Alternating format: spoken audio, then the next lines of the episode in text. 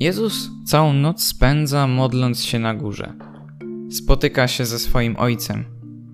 Jakże wspaniałe musiało być to spotkanie i pokrzepiające, skoro po nim wybiera sobie apostołów, tych spośród swoich uczniów, którzy będą od tego momentu jemu najbliżsi.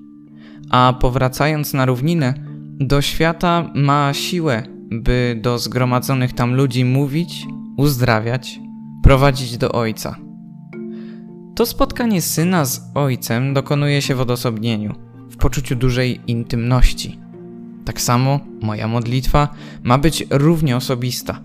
Muszę trwać przy Bogu niejako na osobności, aby móc go bliżej poznać, by móc lepiej zrozumieć, by nauczyć się od niego, jak należy kochać.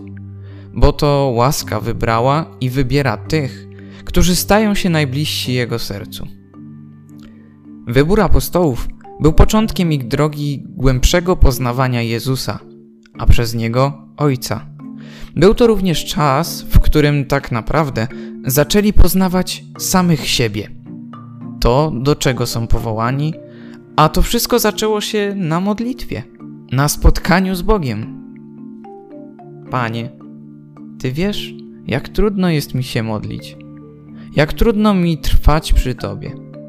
Dlatego Naucz mnie proszę umiejętności wychodzenia poza moją codzienność, a wchodzenia w świat osobistego spotkania z Tobą w modlitwie, bo potrzebuję jej, by Cię poznać, by w życiu więcej rozumieć, by ostatecznie więcej kochać i Twoim przykładem służyć Kościołowi.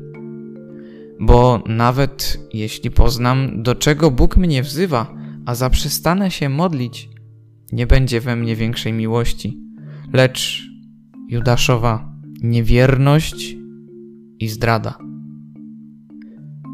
Czy pragnę poznawać Boga i siebie w Jego zamyśle? Wolę kochać czy zdradzić?